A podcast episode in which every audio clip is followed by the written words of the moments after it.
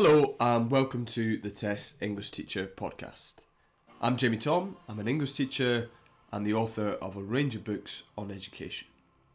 A burning question for English teachers returning to school is how to get young people deeply invested in reading again. And also, how best to close the gaps that will inevitably be caused by five months away from our school buildings. Luckily for us, Alex Quigley is the perfect man to provide us with 45 minutes of guidance about how best we can do that. A former English teacher, Alex is now a senior associate at the Education Endowment Foundation, and he's also the author of a range of brilliant education books, including his latest, which is Closing the Reading Gap. In our discussion, we look at how best we can support readers who will find returning to reading demands particularly challenging. Before going on to examine what we can do in our lessons to improve our students' understanding and ability to work on comprehension skills. We then unpick what we can do to improve whole class reading strategies, and in the final section of our interview, it's the holy grail for English teachers Alex gives some great advice and great tips on how we can support young people to build up our reading habit.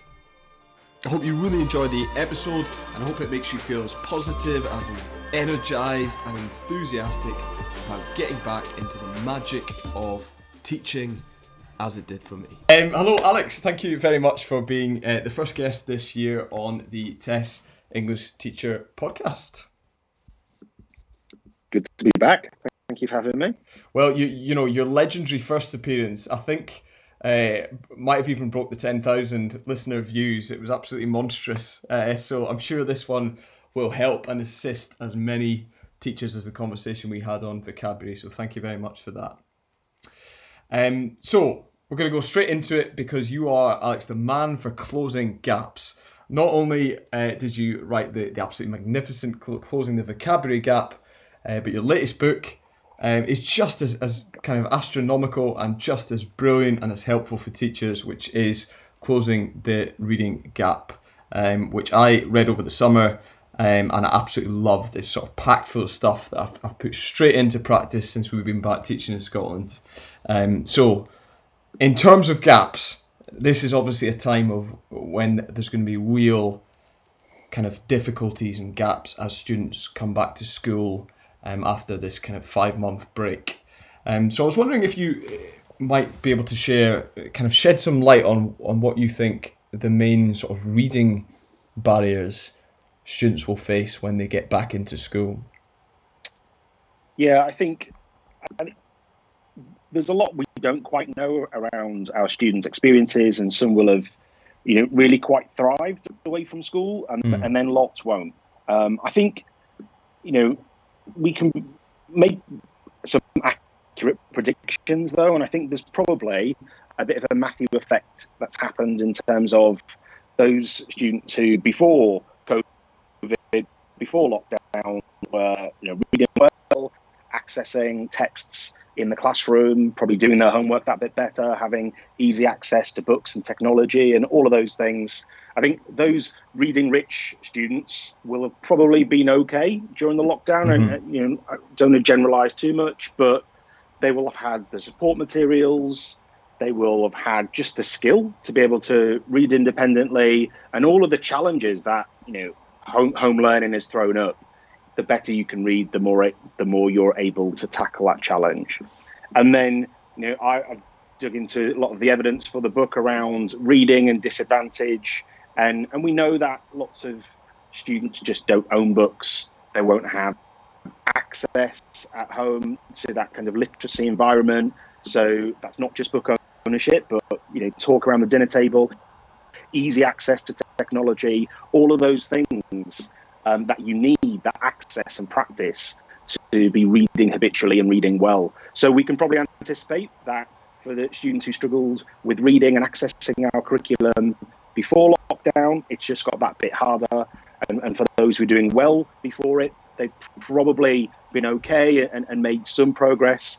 I think everyone will come back and need some habit forming again, you know, that kind of practice of focusing on reading, responding to discussion, mm. writing about what you've read, all of those habits. Um, but I think fundamentally, there's probably been a big um, gap between those who've been reading and been able to read and those who've struggled to read and haven't read habitually. Mm-hmm. Yeah.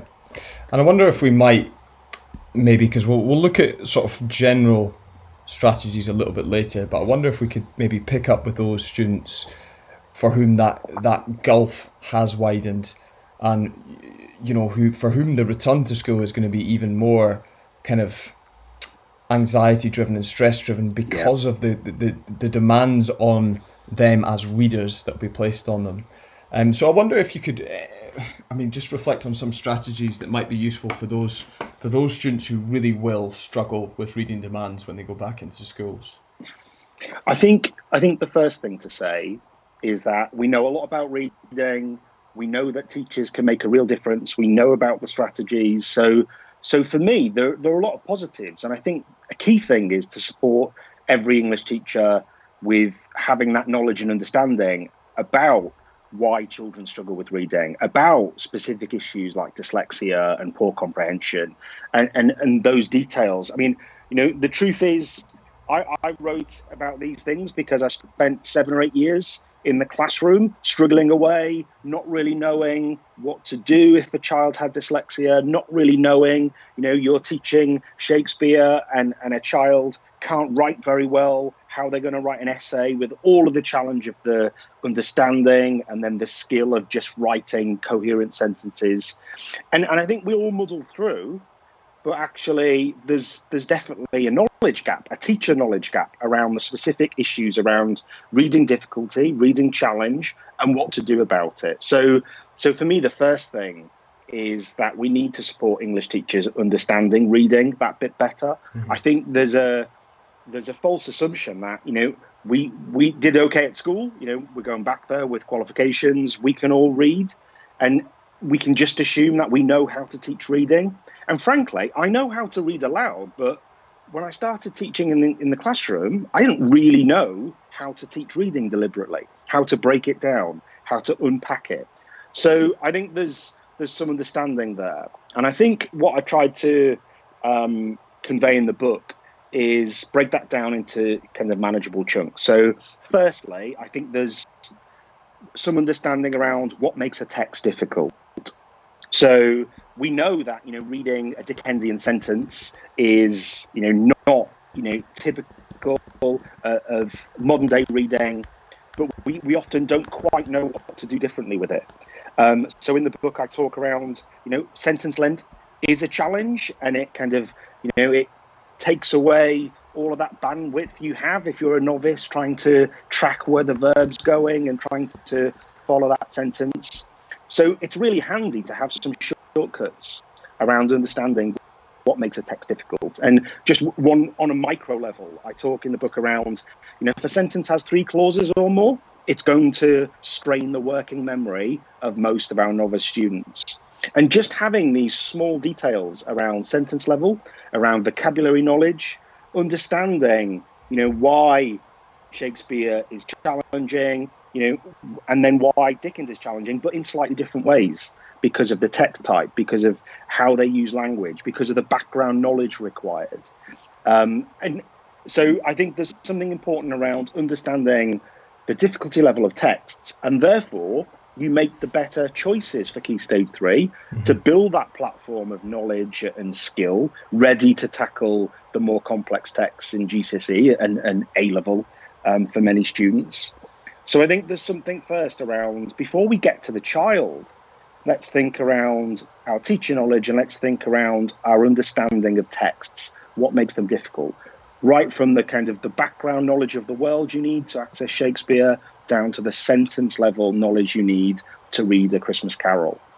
Um, and then you get to students. And then I think what I try and break down in the book is there's a, a model called the simple view of reading, which shows how on a, on a simple level. Reading's about decoding, your ability to lift those words off the page, and it's about your comprehension, your ability to understand those words. And once you have that simple view kind of locked in, then you can start to think, okay, well, if the child's got problem with decoding, then that's that's what we kind of know as dyslexia, and dyslexia is you know a bit of a, a, a broad term for an issue where you're just not connecting those letters and sounds.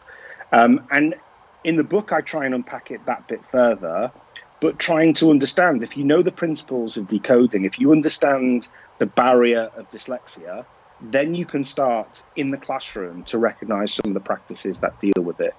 Um, so, one area which is a, a, real helpful bridge between decoding and, and comprehension, between dyslexia and being able to access the text, is fluency.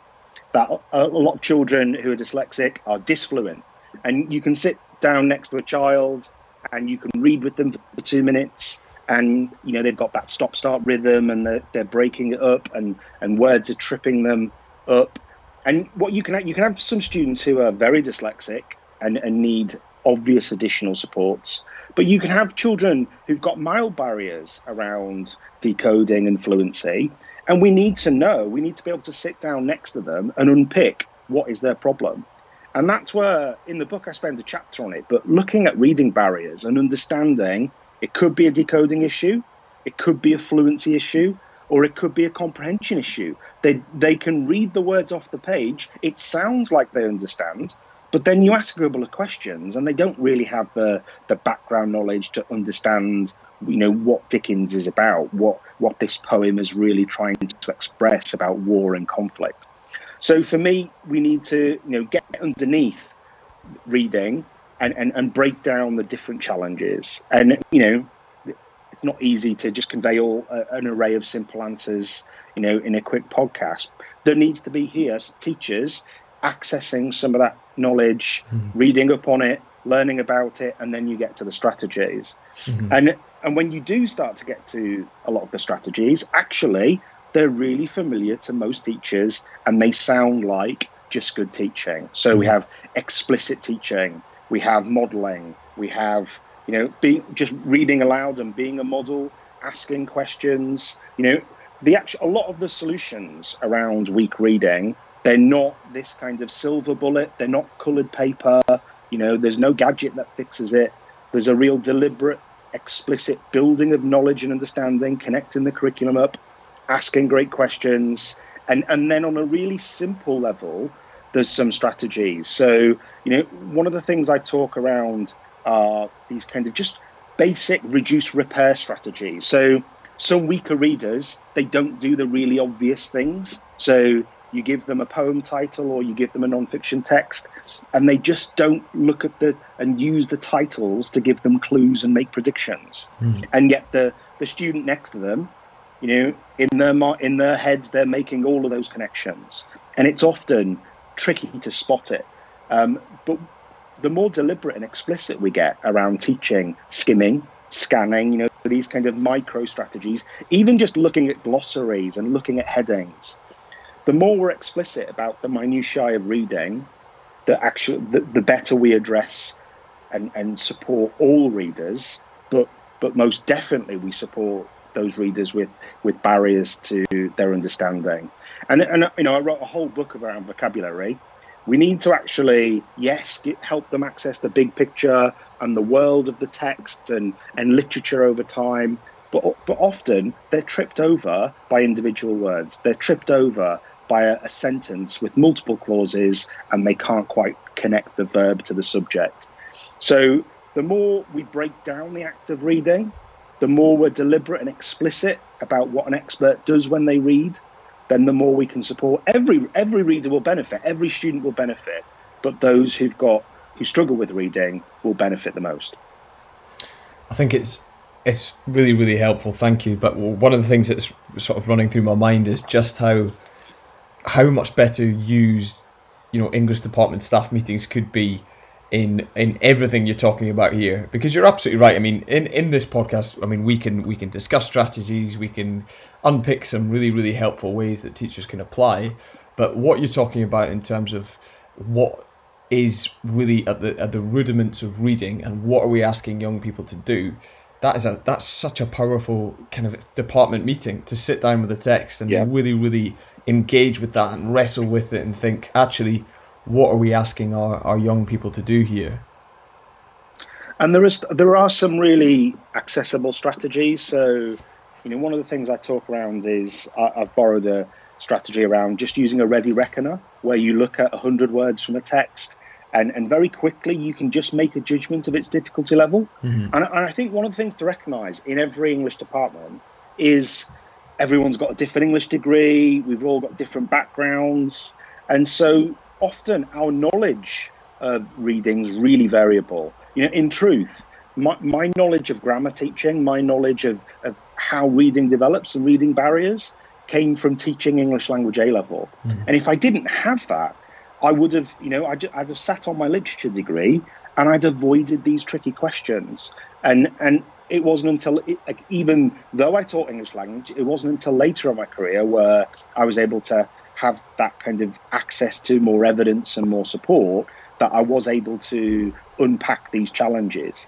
And but I think now, and I didn't feel that this was the case 15 years ago. I think teachers have more access to evidence-based resources. Mm-hmm. You know, I you know I'd argue for my book, no doubt, but there are lots of resources out there about the science of reading and breaking it down, and and you know curriculum and the development of knowledge and understanding and vocabulary. I think these are things now that in most English departments the, there's some knowledge of, but you're right. We need to have deliberate planning and CPD time because this doesn't happen overnight.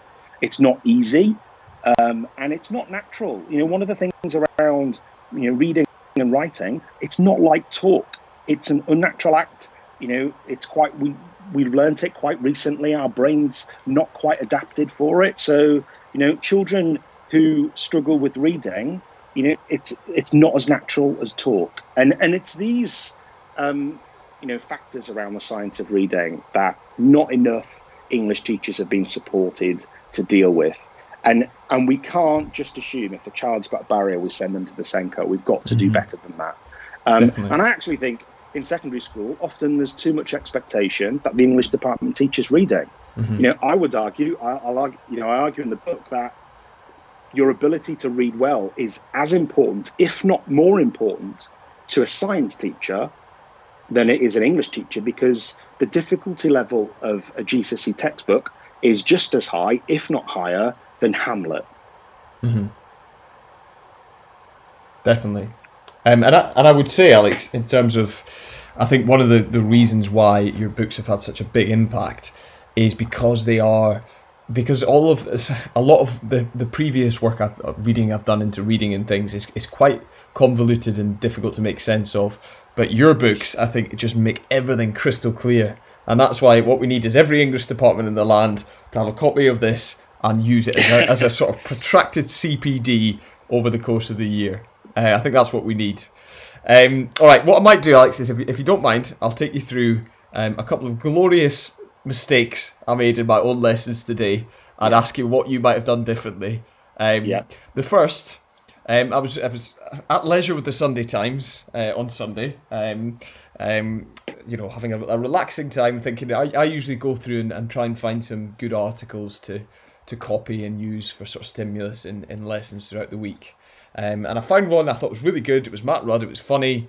It was engaging, and I photocopied it, and I used it with one of my classes um, today in, in a sort of comprehension based activity. Um, and it, it was a glorious failure, Alex. So, so what, what I was wondering um, is because comprehension is at the root of so much of what we do as English teachers. Yeah. And your book is it's just packed full of really useful, helpful strategies to kind of improve our practice with that. And I wonder if you would mind sharing some of them with, with listeners. Yeah, so I, so comprehension, it's the goal of reading. Um, yes, fluency matters, decoding's the essential platform, but ultimately we need people to comprehend, whether that's a science textbook, whether that's you know um, Hamlet or, or a great poem. Um, and for me, one of the things um, that we all do naturally in the classroom is we ask questions about the text, we unpick the interesting bits. Um, you know, we check on their understanding, we get them writing about what they've read. We do all of those kind of typical practices. Um, but I think actually, if you step back a little, the reason why that text may or may not work is how well that text is connected to the curriculum, how well it's correct, connected to their understanding of the world. Because invariably, most of the students won't read the Sunday Times, so it's an unfamiliar genre. The, the, the topic might have been unfamiliar. So straight away, they've got a few hurdles to overleap. They've got the genre, they've got literary features that they're not so familiar with, they've got vocabulary and, and a topic they're not familiar with. I think for me, rather, and, and you know, okay, we might sometimes draw upon something we've found that's interesting and accessible, but largely our practice needs to be a curriculum development that's consciously, deliberately connected at as many steps as possible. Mm-hmm. So, you know, if we're choosing a, a text from the Sunday Times, we're thinking that that topic is deliberately linked to another text that we're teaching, and you know, if it's you know, what was the topic specifically? Um, it was on iPads. It was on banning. Okay. Uh, it was kind of on why iPads, why kids shouldn't have iPads. Um, okay, so so it's trying to identify. Okay, what what's the domain? What's the topic? Mm. What's the you know kind of vocabulary underpinning that, the knowledge underpinning that. So if it's about technology, if it's about um, the banning of, of text and technology, there needs to be a platform of understanding of, of, that topic. And sometimes that requires, you know, some deliberate, sometimes obscure vocabulary being unpacked. Sometimes it means you're reading multiple texts to try and build up that field of knowledge. Then once you've got that platform of background knowledge, then everyone can start to be a bit more strategic. And then you can start to unpack sentence level stuff. Then you can start to identify the voice of the writer. Then you can start to, you know, look at those literary devices they're using to persuade. But often, you know, if it's a text, a non-fiction text, children fall at the first hurdle. They don't know enough about the topic, mm. and or they know about iPads fine enough, but they don't know about the artful way that a, a journalist writes about prohibition and censorship and, and, and those concepts that are actually what the article is really about. It's not about playing games on your iPad, which is what children are familiar with.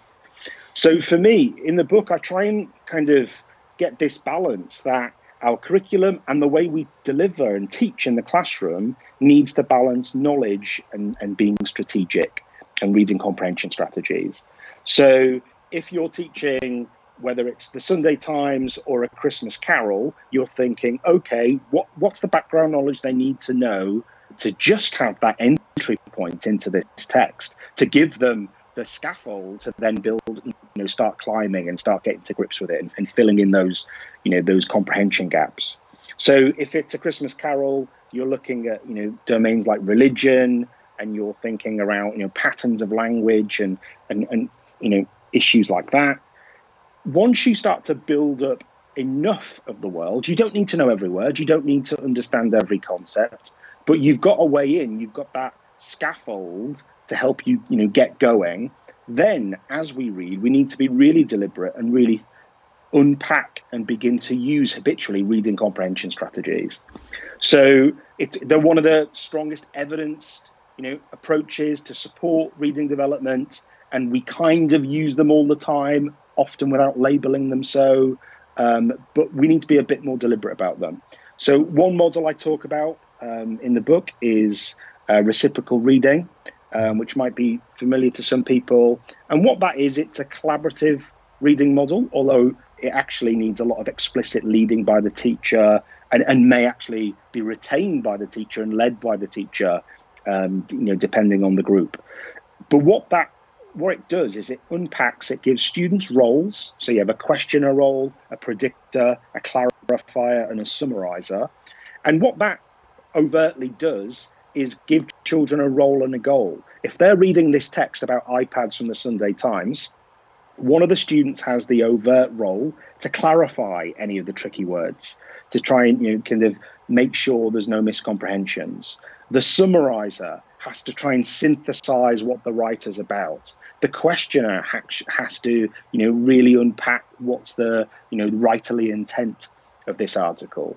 And by using this reciprocal reading model, by giving these children these roles, you get them actually deploying reading comprehension strategies. Mm-hmm. Because what good readers do, often in their head, when you and I are reading in our heads, you know, without, you know, being overt and explicit about it, we are asking questions about the text. We're making predictions. We're connecting our comprehension.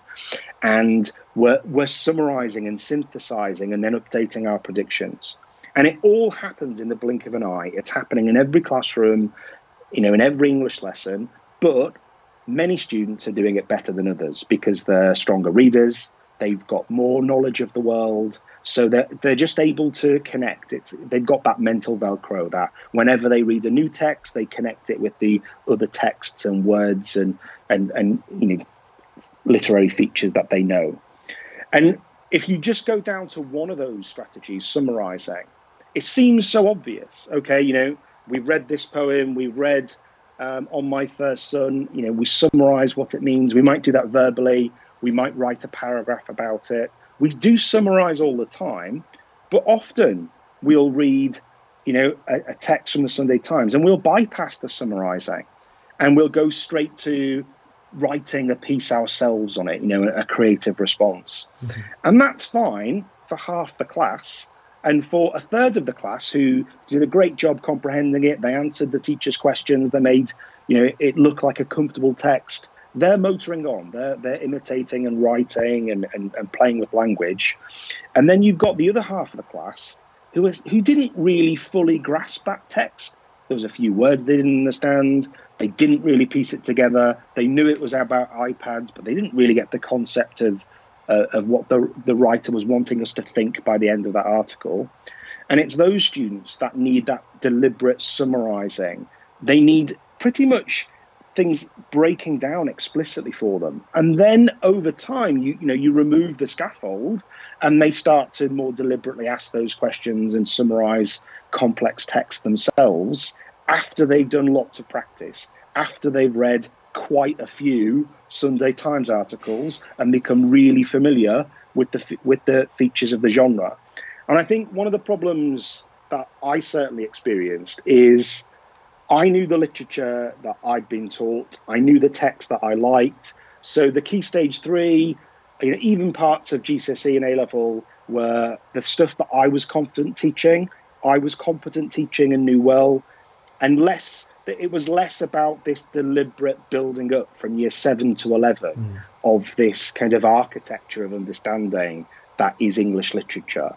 And, and when we pick individual texts out, sometimes, you know, it's, it works a charm and it's fantastic, but lots of times it doesn't because of all of the potholes that we've described. Mm. So if we're going to read one Sunday Times article, I'd ask, at, you know, at what point have we deliberately unpacked that genre? At what point have we ensured that they're coming with enough background knowledge and, and the literary devices, etc., if they're going to tackle a really skillful text? And yes, I know in the GCSE exams, they've got to sit there with an unfamiliar text. You can't pre teach everything, but we can be more deliberate whilst they're in that practice phase. Mm. And, and it may have gone well today, you know, and it, and it may go badly. We just leave it to chance when we don't kind of orchestrate the curriculum in, in the most connected way possible. Mm. I think that's, that's massively helpful, Alex. Thank you. And it's it's actually making me think. I suppose how I'm, I'm, hopefully it's not just me feeling this, but how that that gap of time where I've not been teaching is actually had because all these questions I think are for English teachers, they they they should be at the back of our mind. But there was me thinking, oh, I'll photocopy this and I'll throw it at them and we'll see where we get on with it. And it's reading can never be left to that degree of chance. Teaching reading ultimately and teaching comprehension, um, it's uh, uh, much. Yeah, we we've all done it. So I I'm just thinking now. I can remember you know bringing in a Charlie Brooker article, thinking it was the funniest thing I'd read in ages and then it just dropped like a stone mm-hmm. because they didn't have the, enough background knowledge to get any of the jokes. Mm-hmm. Um, so you know, it is about that you know thoughtfulness. Sometimes it will work, other times it won't. But actually, we need to work as a department here mm-hmm. and deliberately yeah. connect up what we teach. Definitely. Um, and and even when we do that, sometimes it will fall flat. But those instances will be reduced when we you know we work together on it. Definitely. Right now that listeners uh, are, are, aware that I'm uh, uh, utterly useless in the classroom, we may as well continue this. So uh, if we if we fly to the next lesson, and um, I I'm teaching drama, uh, but obviously I can't do any drama at the moment. That's one of the sort of safety precautions in place. So uh, I've decided to teach them Our Day Out. Willy Russell, yep. fantastic play, I love it. Um, and one of one of the things we did in the lesson is is we did a little bit of whole class reading. Uh, with sort of you know kids in different roles, all that sort of stuff. Um, and again, you know, this is just a, um, kind of emblematic of my day to day. That that that was pretty flat too. So another thing I was I was interested in picking your brain about. You've got a bit in the in the book about kind of whole class reading, and I often think, if certainly in, in, in my lessons, unless it's with a class that are particularly uh, effervescent and exuberant, it quite often falls gloriously flat. Um, so I was wondering if you had any any tips for people who are delving back into whole class reading strategies.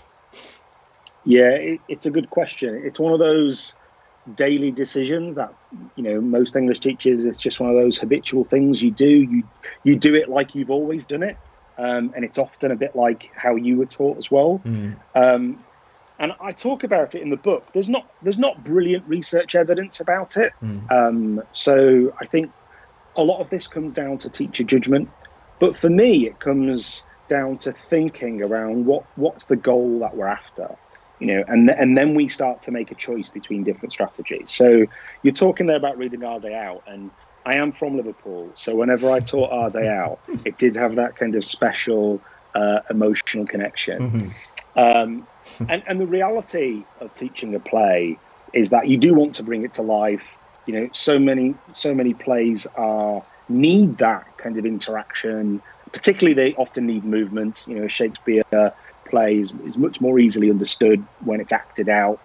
Um, however, the evidence around reading in that way, it's often labeled as round robin reading, or sometimes it's called popcorn reading, where basically you go to different students. The popcorn readings less about plays where you have role and more around, you know, you're reading a text and you just pick a kid and they pick someone else. But the problem with the round robin reading is that you're relying on having a group of students who can read fluently, read skillfully, and draw out this stress and emphasis that brings the characterization to life. And the problem is, probably your experience today is often you don't have enough students who can play the role with great skill. And so I think play reading draws out some of the biggest challenges for us because the safest option when you've not got a group of fluent, confident, competent readers is for teacher led reading. But of course, that becomes a challenge when you've got multiple characters and you want to involve different students. So for me, I think it's about having a steady diet and varying the strategies. If we're going to do the, you know, read out the play, I think we need to, and, and, and we know they're not great readers, all of them. We probably need to invest in four or five minutes where they do a little forward reading of the characters. Mm. They you know, double check certain words. Uh, a good one is to work in pairs and just to do a little bit of um, pre- preparatory practice. And it's a few minutes. Not much is lost. If you're not reading a character, you can be making a couple of predictions or you can be set a big question. But just that little preparatory time allows those students to probably become you know that bit more fluent that bit more confident you can double check you might want to speak to one student and give them a bit of extra support. So if you are going to do this kind of, you know, multiple readers approach, I think it needs more deliberate practice. Unless you're with an A level class and they're all fluent and confident, then you don't need to think so hard about it. I think generally, when you're thinking about choices around whole class reading, you're thinking, okay, well, what do I want them to get out of it? So if you're reading a novel, you probably want the focus to be on them comprehending the novel. In which case, who is the best reader in the class? Who's going to add the emphasis and stress that's going to be best understood and, and, and offer good comprehension? It's the teacher. So I think a large proportion of our reading in class is going to be teacher led, and, and there's no problem with that. And, and that's important for comprehension. That said, that shouldn't be the only experience, and children do need to have that practice of reading. It helps with their comprehension, but more importantly, if you're looking to develop their fluency, which should be a goal for us, then we need to make sure that students are reading. Now, in the book, when I talk about fluency, I actually uh, offer some strategies that are well practiced. They're really good for really young readers, but they're just as good for older readers, where you can often have peer to peer reading, where they could, you know, read an alternate stanza, they can read a paragraph, they can give each other feedback on their reading, they could record one hmm. another, or, you know, that sometimes doesn't work. You need to certainly need to set that up and practice it. You can repeatedly read a poem and again be be working deliberately in pairs. You might have children reading aloud to the whole class, but if you're going to do that again, be explicit, be deliberate. Is the pupil who's doing that going to have the fluency and confidence to do it in front of the whole class? And I think for me, I if I reflect now, I probably too many times just asked people to read without that preparatory mm-hmm. time, without that practice, without being deliberate about it. And so they didn't read so well, but we just moved on anyway. And I think that's a lost opportunity. And I think if we're a bit more deliberate and we, we look at paired reading, choral reading as a whole class, we can actually develop that fluency so that six months later, you know, we get to our day out and, and sh- children have got some strategies around reading fluently. You know, they've, they've practiced it with their peers, they've practiced it as a class. So, you know, it depends on what you're after probably there's going to be a bit of a mixed diet. The teacher's going to lead it, but there are lots of different ways we can go about it. It's about the teacher making a good choice. And if and if I'm honest about most of my teaching, I kind of taught on instinct, which you know got me away with it most of the time.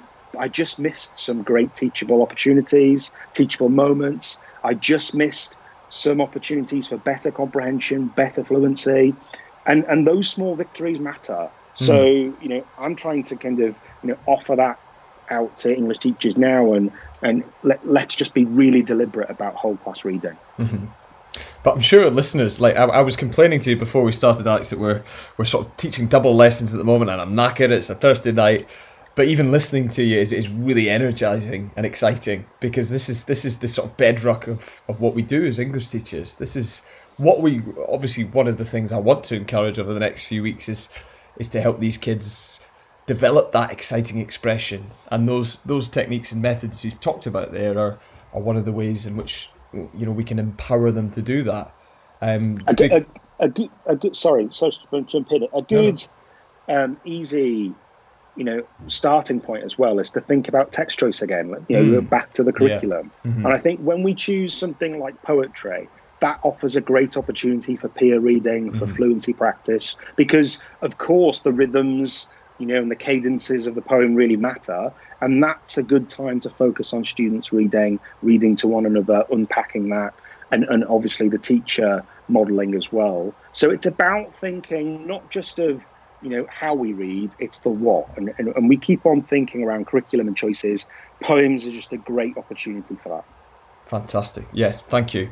Okay, Alex, I'm, I'm, I, you know, I'm conscious of your time, and you've been really generous with your ideas and your and your your strategies um, for us. So thank you for that. So just a last question, I guess, is the holy grail that I've saved to last. Um, you know, I guess for me, trying to encourage kids to to to embrace the world of reading and to get into reading and to develop a kind of reading addiction is one of my kind of core aims in the classroom. Um, and there's lots in the book again on how to go about doing that. So I wonder if just just to finish up, you wouldn't mind sharing a few ideas for, for English teachers flying in with this this idea of inspiring kids to read in the academic year ahead.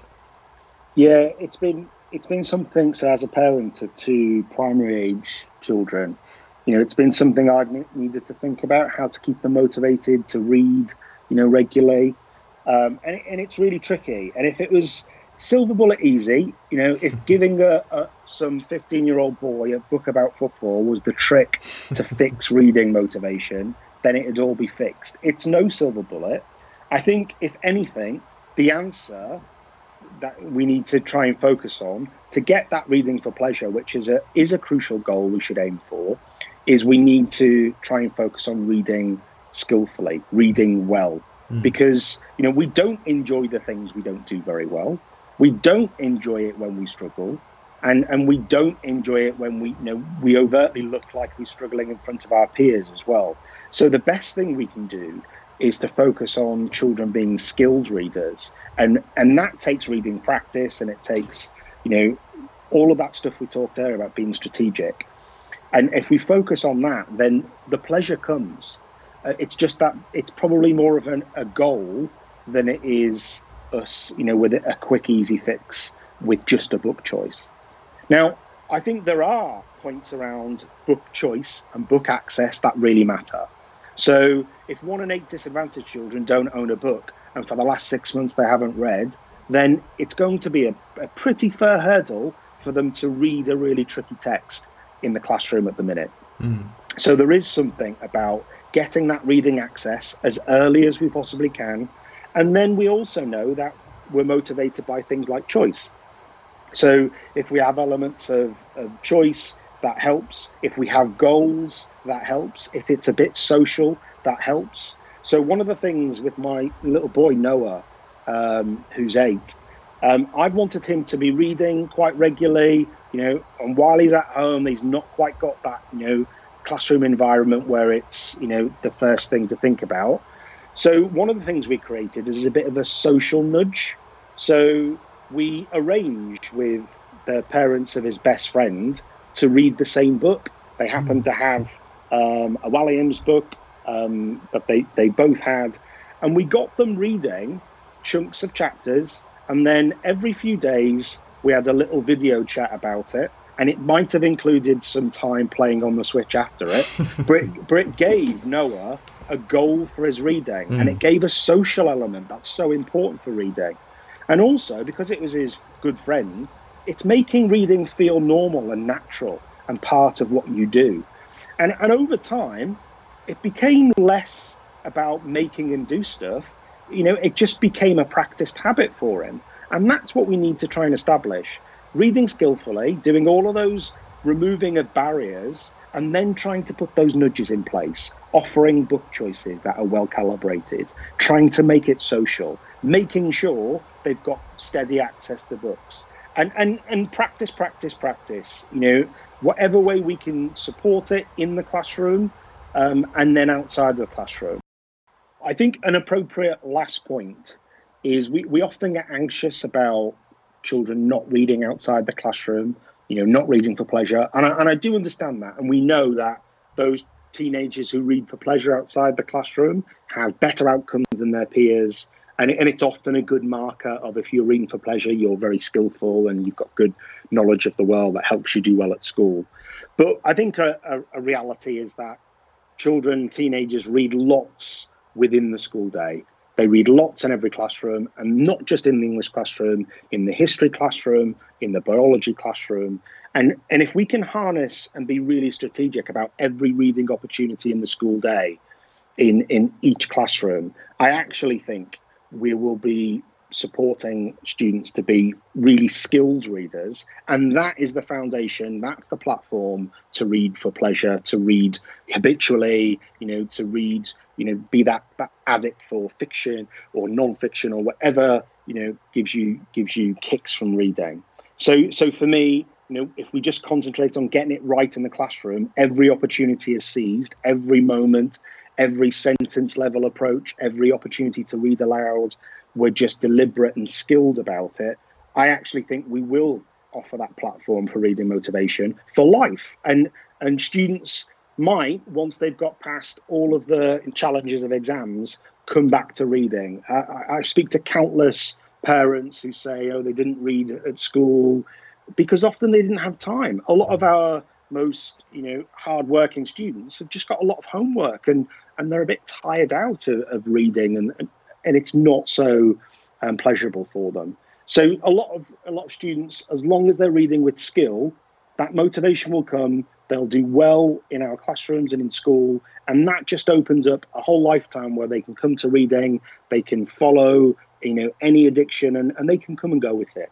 Um, so for me, it's about skilled reading in the classroom, and all the rest follows.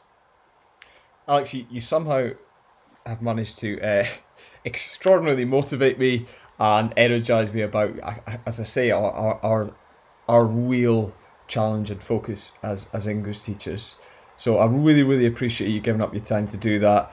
You've made it you've made it literally seem much more manageable and and, and I guess much more practical in terms of trying to get to grips with with the, the, the reading challenges we face. So I really really appreciate that. Um, so if you wouldn't mind, just just for listeners, where can they get hold of closing the reading gap and, and follow you on Twitter and read your blog and things like that? If you wouldn't mind sharing that, just to finish off. Yeah, so um, Closing the Reading Gap's published by Routledge. So you can, on the Routledge website, you can buy it. You can get a free chapter, and there's some um, good book club questions you can access for free there too. Or you can go to um, Amazon and, and all good bookshops.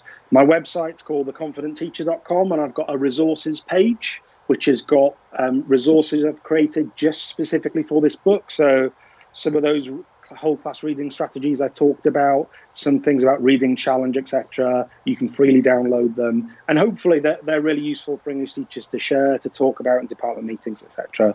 So there's lots that you can you know dip into um, before you ever get to the book. Fantastic. Well, thank you again, Alex, and thanks for inspiring us English teachers at the start of the year. I really, really appreciate it. Cheers, Jamie. I hope tomorrow goes better than some of your lessons today. Well, uh, listen. After all this advice, Alex, I'm going to be flying. They don't know. They're not going to know who's in front yeah. of them. Brilliant stuff there from Alex. Um, I hope you found it helpful. If anything, for me, it reiterated just how much thinking needs to go behind the teaching of reading in our classrooms. Uh, and I think my own uh, clearly rubbish lessons uh, we discussed are a, are a real case in point. And for me, there's definite changes to my own practice I'll be making as a result. And I think the first is in thinking much more strategically about the reading demands I put in front of students, and also, I guess, seeking to be much more collegiate about those decisions in departments and trying to find the right and appropriate reading material for students. I'm also really looking forward to trialing some of those excellent whole class reading strategies and I guess that, that really exciting project of trying to nurture students' confidence when reading aloud. So a massive thank you again to Alex for his time there. Uh, next month, Jennifer Webb, who is the author of Teach Like a Writer, uh, which is a fantastic book about the teaching of writing, will be on the podcast to talk about, um, I guess, that other absolute essential that's the sort of rudiment and basic of our English teaching.